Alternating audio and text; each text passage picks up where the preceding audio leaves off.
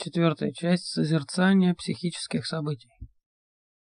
Это созерцание содержит самые тонкие аспекты Дхаммы, мимолетные события. Или Дхаммы, которые возникают и исчезают. Для раскрытия этого процесса изменений внимательность должна быть очень острой. А потому существуют лишь немногие люди, чья практика начинается с этих упражнений. Обычно к ним подходят после практики одного из предыдущих созерцаний, которые обостряют восприятие и подготавливают основы для созерцания психических событий. Примером человека, который пользовался этим методом, не испытывая никакой нужды в практике, благодаря своей прошлой превосходной каме, был достопочтимый Сарипутта, главный ученик Будды, его правая рука. Когда он услышал впервые две строчки ниже следующего стиха, он сразу же стал вступившим в поток. От хама, возникающих из некоторой причины.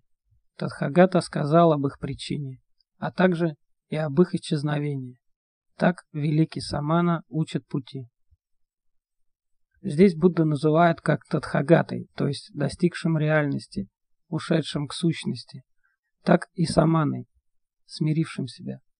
Таково учение о зависимом происхождении которое в особенности обнаруживается в этом созерцании психических событий. Мы можем увидеть это в словесном выражении первого упражнения в таком созерцании. А. Пять препятствий. Эти препятствия прежде всего мешают достижению глубокой медитации, джханы, а также возникновению мудрости в повседневной жизни. Таковы чувственное желание, недоброжелательство, сонливость и вялость, возбуждение и беспокойство, скептические сомнения. Более подробно о каждом из них в отдельности будет сказано в следующей главе. Медитирующему надо созерцать их по следующему образцу. Первое. Принимая во внимание наличие, чувственное желание на лицо. Второе. При отсутствии осознаем, Чувственного желания здесь нет. Третье. Осознавать, как появляется возникновение невозникшего чувственного желания. Четвертое. Осознавать, как появляется оставление возникшего чувственного желания. Пятое. Осознавать, как появляется будущее невозникновение оставленного чувственного желания. Это созерцание имеет целью только прозрение. Поэтому медитирующий, применяя одно лишь осознание, обращает внимание только на присутствие, отсутствие, процесс возникновения, прекращение процесса при помощи усилия, а также процесс, используемый в будущем для устранения препятствий.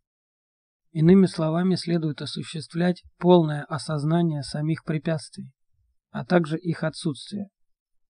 Нужно очень хорошо знать, какого рода мысли или другие стимулы вызывают процесс возникновения. Хотя сами недостатки не требуют усилия, оно требуется для избавления от них. Так что следует со всей ясностью представлять себе, какое количество усилий необходимо совершить и каким образом. Когда это известно наверняка, тогда не возникает никакого сомнения относительно метода, применяемого в сходных ситуациях в будущем. Здесь можно воспользоваться сравнением с врачом. Он знает о наличии болезни по выраженным ее симптомам, а по их отсутствию знает, что болезни нет. Он также хорошо осознает, какого рода условия дают начало болезни. Знает, какое лекарство необходимо применять для ее излечения.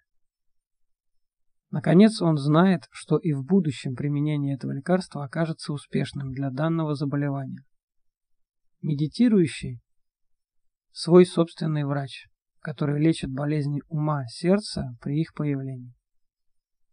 В то время как в начале при этих созерцаниях можно пользоваться в уме известным количеством слов, в дальнейшем для появления эффективности они проходят путь до безмолвного познавания всех этих явлений, где нет ярлыков присутствия, отсутствия и тому подобных. Этот ум, который просто знает без слов и понятий, тонок и четок, но он все еще далек от просветленного состояния. Это все еще обусловленный ум. Здесь нет свободы от обусловленности. это не ниббана. Однако данный процесс представляет собой путь подхода к необусловленному, потому что, во-первых, он успокаивает все слова и понятия, даже буддийские. Во-вторых, в связи с этим исключается идея «я», так что отмечаются только дхаммы или события. Пять препятствий важны для всех медитирующих, даже несмотря на то, что они, возможно, не возьмутся за это упражнение. Поэтому мы рассмотрим их более подробно в первом разделе следующей главы, которая занята вопросом о развитии спокойствия. Благодаря их включению в это созерцание, которое служит лишь для прозрения, можно судить об их большой важности. Такое созерцание, общий очерк которого дан здесь, для большинства людей не окажется действенным, если ко времени его практики не будет уже достигнуто значительное спокойствие ума. Без него ум окажется слишком разбросан и груб, так что ему не будут видны мелкие и тонкие события этих препятствий. Б. Пять совокупностей. То же самое можно сказать и об упражнении, где в свете своего возникновения и исчезновения рассматриваются пять составляющих групп, на которые Будда разложил так называемую личность. Вот эти пять совокупностей.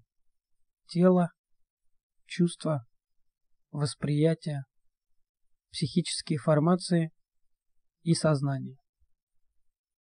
Нет необходимости говорить много о первом из них. Однако важно отметить, что его не следует рассматривать как «мое тело». Нужно только простое осознание тела. При первых двух созерцаниях уже рассматривались чувства, поэтому они не нуждаются в дальнейших пояснениях. Восприятие означает процесс узнавания и отождествления. В него включена память, психические формации в кавычках. Это суть мысли.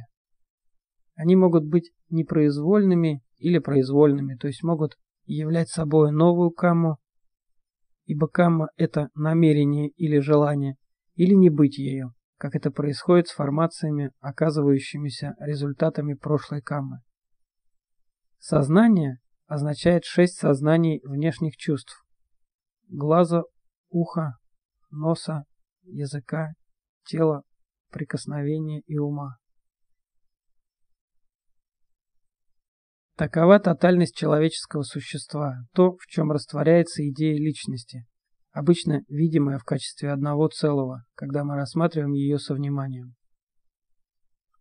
Сюда же включены и все прочие понятия, такие как «я», «душа», Бог. Они также суть психические формации, поддерживаемые другими совокупностями, восприятием, сознанием и чувством. Все они не более чем обусловленные явления. Все эти обусловленные явления, все пять совокупностей, надо отмечать согласно следующему образцу. Первое. Таково тело или что-то другое. Второе.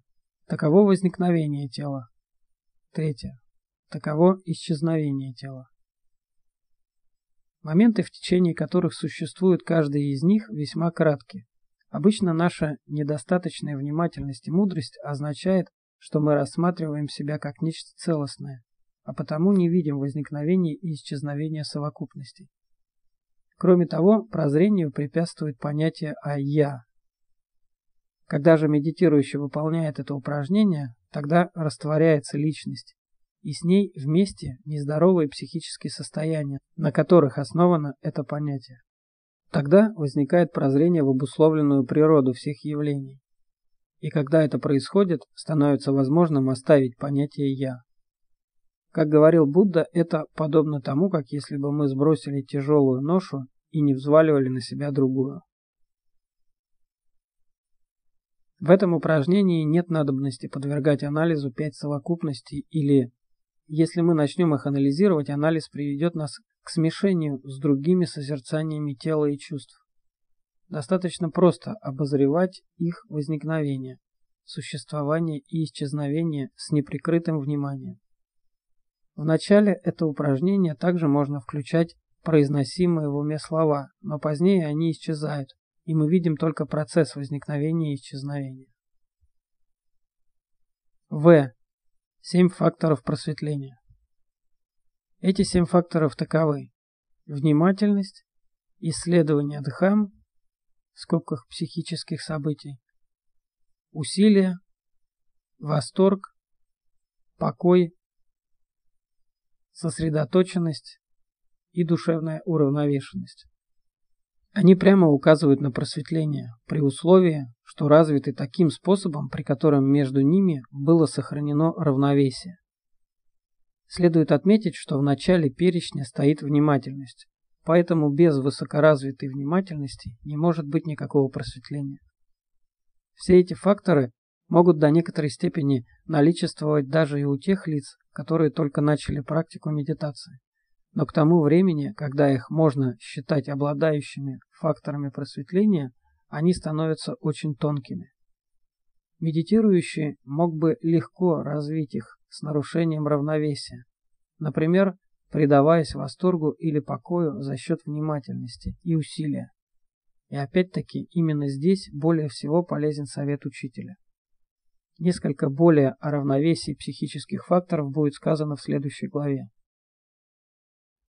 Отметив ведущее место внимательности среди этих факторов, нужно со всей ясностью отдавать себе отчет в значении и второго фактора – исследования Дхам. Этот термин относится не к учению Будды, не к Дхамме с большой буквы, а к событиям, которые возникают и исчезают в уме медитирующего. Именно этот фактор в особенности приводит практикующего к випассане, к прозрению. Подлежащие исследованию явления, такие как непостоянство всех дхам, их насыщенность страданием и отсутствие в них «я», будут предметом второй части следующей главы. Здесь стоит лишь указать, что вера и уверенность не составляют часть существенных элементов, необходимых для просветления, тогда как исследование того, что происходит в действительности, таким элементом является. Вера или уверенность есть фактор, уже установленный надлежащей практикой добродетели и медитации, потому что мы сами увидели благие последствия этих явлений. На таком продвинутом уровне практики медитирующий выходит за пределы веры, познавая и видя вещи такими, каковы они есть в действительности.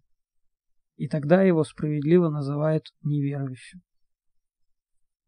Если не культивировать эти факторы при помощи практики данного упражнения или каким-нибудь иным способом, тогда нельзя ожидать появления просветления.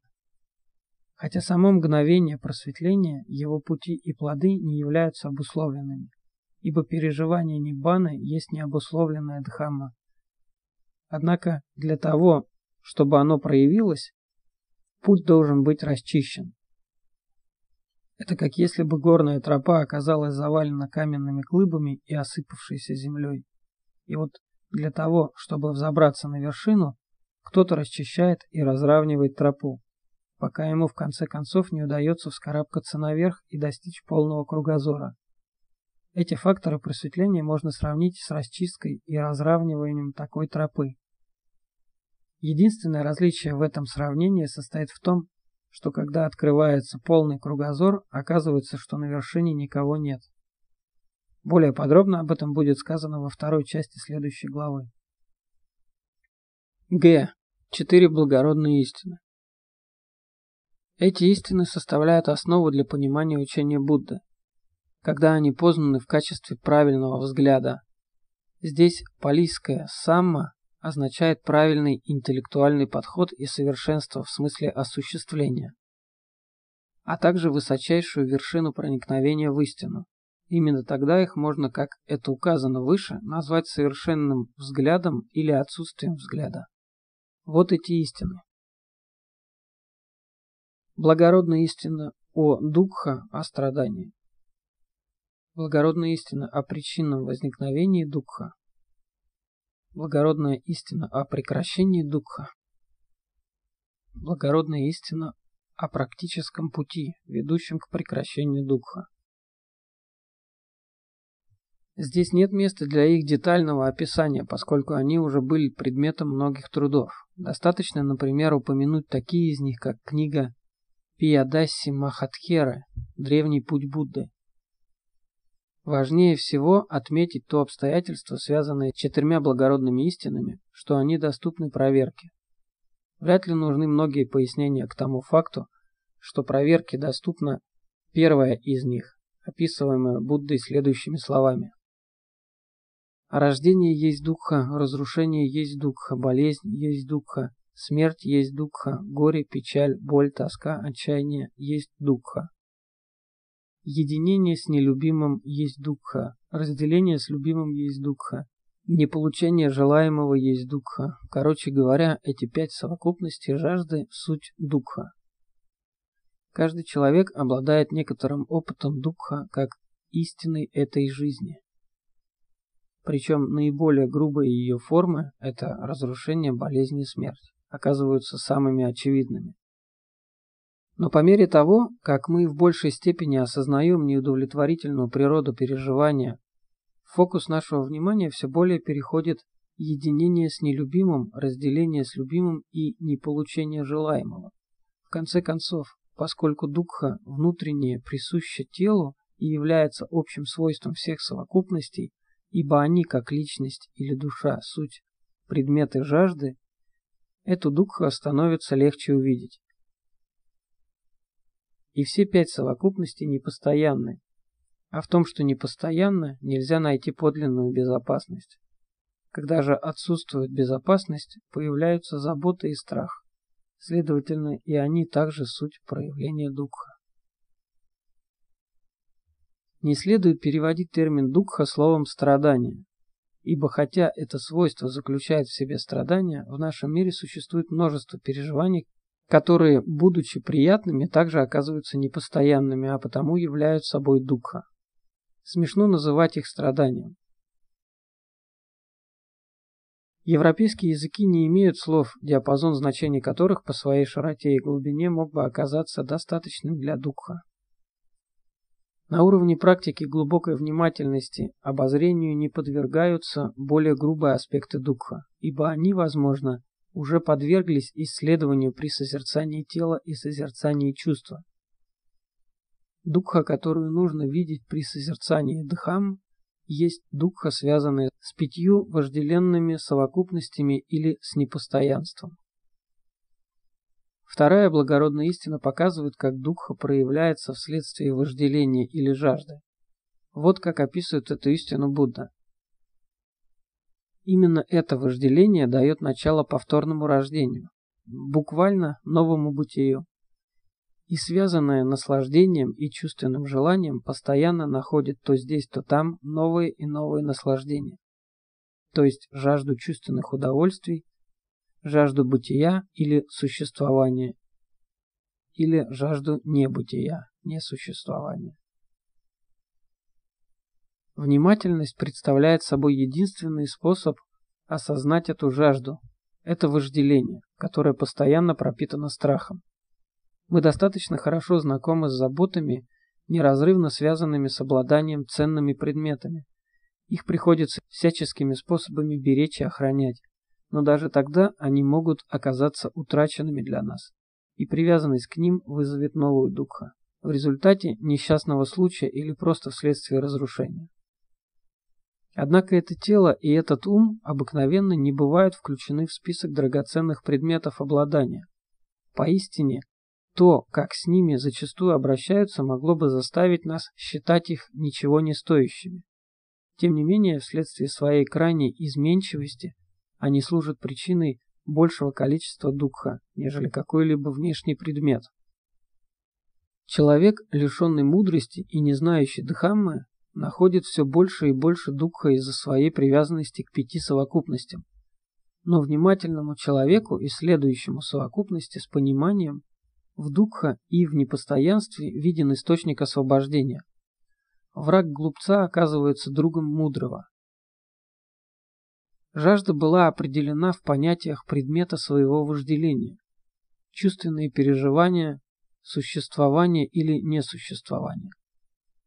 Сила внимательности – это постоянное вожделение чувственности, то есть жажду, которая все время рисует картину «я», личности или души, можно увидеть в понятиях возникновения и исчезновения, пока более не остается никакого переживающего субъекта. Также и жажда существования, обычно переживаемая во время смерти или при возникновении какой-то угрозы для жизни, видна как жажда дукха. Даже повторное рождение в самых возвышенных небесных сферах в форме дева в скобках, или сияющего в какой-то степени неизбежно включает в себя дукха, ибо даже там переживание оказывается непостоянным. Жажда несуществования в большинстве случаев видна у тех, кто пережил больше дукха, чем были в состоянии вынести. Они дошли до отчаяния и жаждут конца всего происходящего. Это может привести к самоубийству, к ошибочному представлению о том, что после этого существования другого уже не будет. Но нельзя добиться достижения какой-либо цели просто в силу желания, ибо, как указывает Будда, но этого нельзя добиться простым желанием, а не получение желаемого опять же есть дукха. Жажда чувственного переживания и жажда повторного существования возникает из нездорового корня – алчности. Тогда как жажда несуществования основана на втором корне – на отвращении. Третий корень – заблуждение – придает энергию обоим. Когда мы увидим жажду в таком свете, когда поймем, что она является источником дукха, надобно подвергнуть исследованию ее причинное возникновение, так, чтобы нам можно было от нее освободиться. Обычно тот, кто практикует это упражнение, обращает внимание на более тонкие части спектра вожделения, постепенно удаляя липкие нити, которыми он опутан и крепко привязан даже к благоприятным результатам медитации. Это причинное возникновение необходимо подвергнуть исследованию в понятиях следующего процесса. Первое. Глаз, ухо, нос, язык, тело и ум приятны и доставляют наслаждение в этом мире. Там возникает эта жажда, там она коренится. Второе. Видимые предметы, звуки, запахи, вкусы, прикосновения и объекты ума Третье. Сознание глаза, сознание ума. Четвертое. Касание глаза, касание ума. Пятое. Чувство, рожденное касанием глаза, чувство, рожденное касанием ума. Шестое. Узнавание видимых предметов, узнавание объектов ума. Седьмое. Решение относительно видимых предметов, объектов ума. Восьмое. Жажда видимых предметов, жажда объектов ума. Девятое. Мысленные понятия о видимых предметах, мысленные понятия объектов ума. Десятое. Дискурсивное размышление о видимых предметах, дискурсивное размышление об умственных объектах приятны и доставляют наслаждение в этом мире, там возникает эта жажда, там она коренится. Можно понять этот процесс интеллектуально, но такое понимание не отсечет вожделение. Это сделают только медитация и внимательность. Третья благородная истина о прекращении дукха была определена Буддой в терминах Ниббаны. Это полное отпадание и угасание самого этого вожделения, его отбрасывание и оставление, освобождение от него, отсутствие привязанности к нему. Когда отброшена причина, тогда не появляется следствие. Таков общий принцип, хотя в данном случае причина или связанность незнанием четырех благородных истин, жажда и вожделение, поддерживающие представление о себе – которое само покоится на жажде, тщеславии и ложных взглядах со своим отпрыском в виде алчности, отвращения или заблуждений едва ли является простой. Перечисленные выше 10 ступеней того, что в действительности является собой четыре психоэмоциональных совокупности – сознание, восприятие, чувства и психические формации – в применении к третьей истине к истине о прекращении духа показывают, как происходит это прекращение. Первое. Глаз, ухо, нос, язык, тело и ум приятны и доставляют наслаждение в этом мире. Там это вожделение может быть отброшено, там оно может быть погашено и так далее, вплоть до последнего пункта. Десятый. Дискурсивные размышления о видимых предметах и так далее. Выше, рассматривая вопрос о трех корнях здорового состояния, мы коснулись отсутствия алчности в его аспекте отречения. Здесь мы можем бросить беглый взгляд на глубочайшую форму этого отречения, когда оставлены все основы личности после того, как мы увидели, что все возможности бытия или существования неизбежно связаны с Дукха. Для того, чтобы это произошло, необходимо действие третьего корня здорового состояния – отсутствие заблуждения или мудрости. Она должна действовать в полную силу и на основе великой внимательности. И только тогда, когда оба эти фактора, внимательность и мудрость, идут рука об руку, становится возможным просветление. Поэтому великие таиландские учителя уподобляют их двум половинкам колеса, которые непреодолимо следуют друг за другом. Так что великая внимательность поддерживает прозрение великой мудрости, которая в свою очередь обеспечивает непрерывность великой внимательности. Четвертая благородная истина представляет собой прозрение в истину пути. Восьмеричный путь это замечательный практический способ самовоспитания. Но прозрение в истину восьмеричного пути завоевывается не иначе, как во время мгновенных промежутков самого пути. Их описание будет дано в восьмой главе. В это время практикующий сам становится путем, ибо поистине архат, усмотревший истину отсутствия «я», никогда не отклоняется от благородного пути. Вся его жизнь есть благородный путь. Здесь нет места для детального описания самого этого пути, вместо этого мы кратко перечислим его ступени и дадим их сжатое объяснение, основываясь на словах Будды.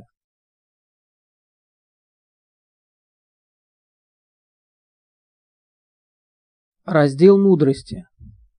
Правильный взгляд равно четыре благородные истины – камма и ее результаты. Правильное намерение равно отречение, любящая доброта, сострадание. Раздел добродетеля.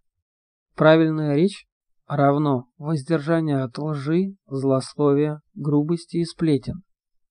Правильные действия равно воздержание от убийства живых существ, от присвоения чужого, от неправильного поведения в половых взаимоотношениях. Правильные средства к жизни равно воздержание от такого способа зарабатывать на жизнь, который может лишь повредить другим существам. Раздел сосредоточенности.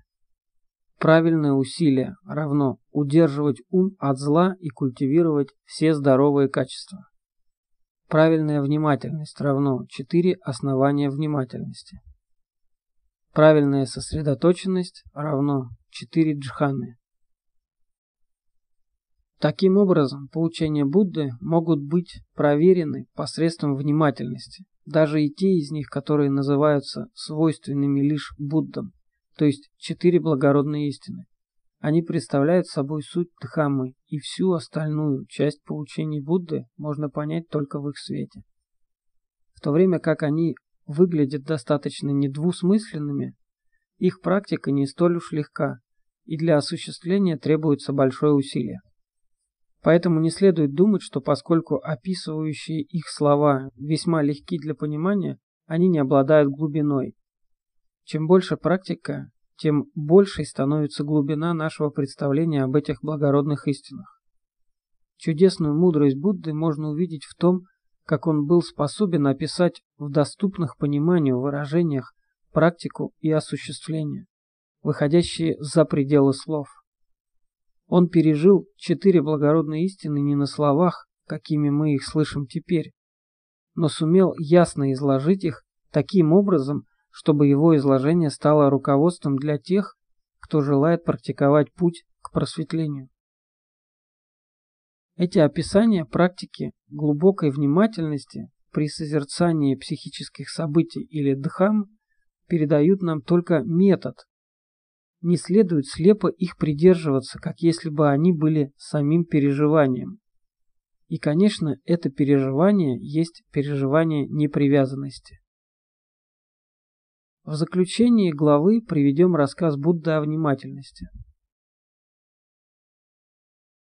Однажды благословенный жил в стране Сумбха, около города народа Сумбха, называемого Седака. Там он обратился к монахам со следующими словами. В прошлое время жил акробат, который работал с бамбуковым шестом. Установив шест, он обратился к своей ученице, девочке, Медакатхалике, с такими словами. «Подойди, дорогая, вскарабкайся по шесту и стань мне на плечи». «Да, учитель», — ответила она, и сделала так, как он велел.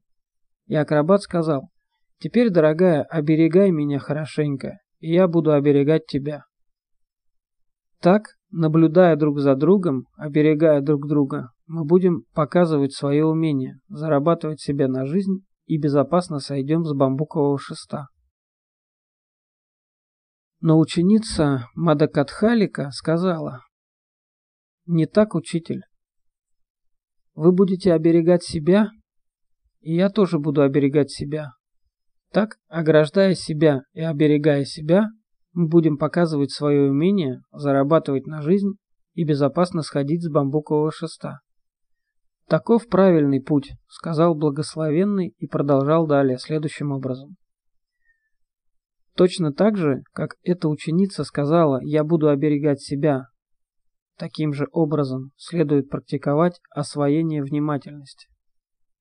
Я буду оберегать других, их следует практиковать также и этим способом. Охраняя себя, практикующий охраняет других. Охраняя других, он охраняет себя. И как же практикующий, оберегая себя, оберегает других?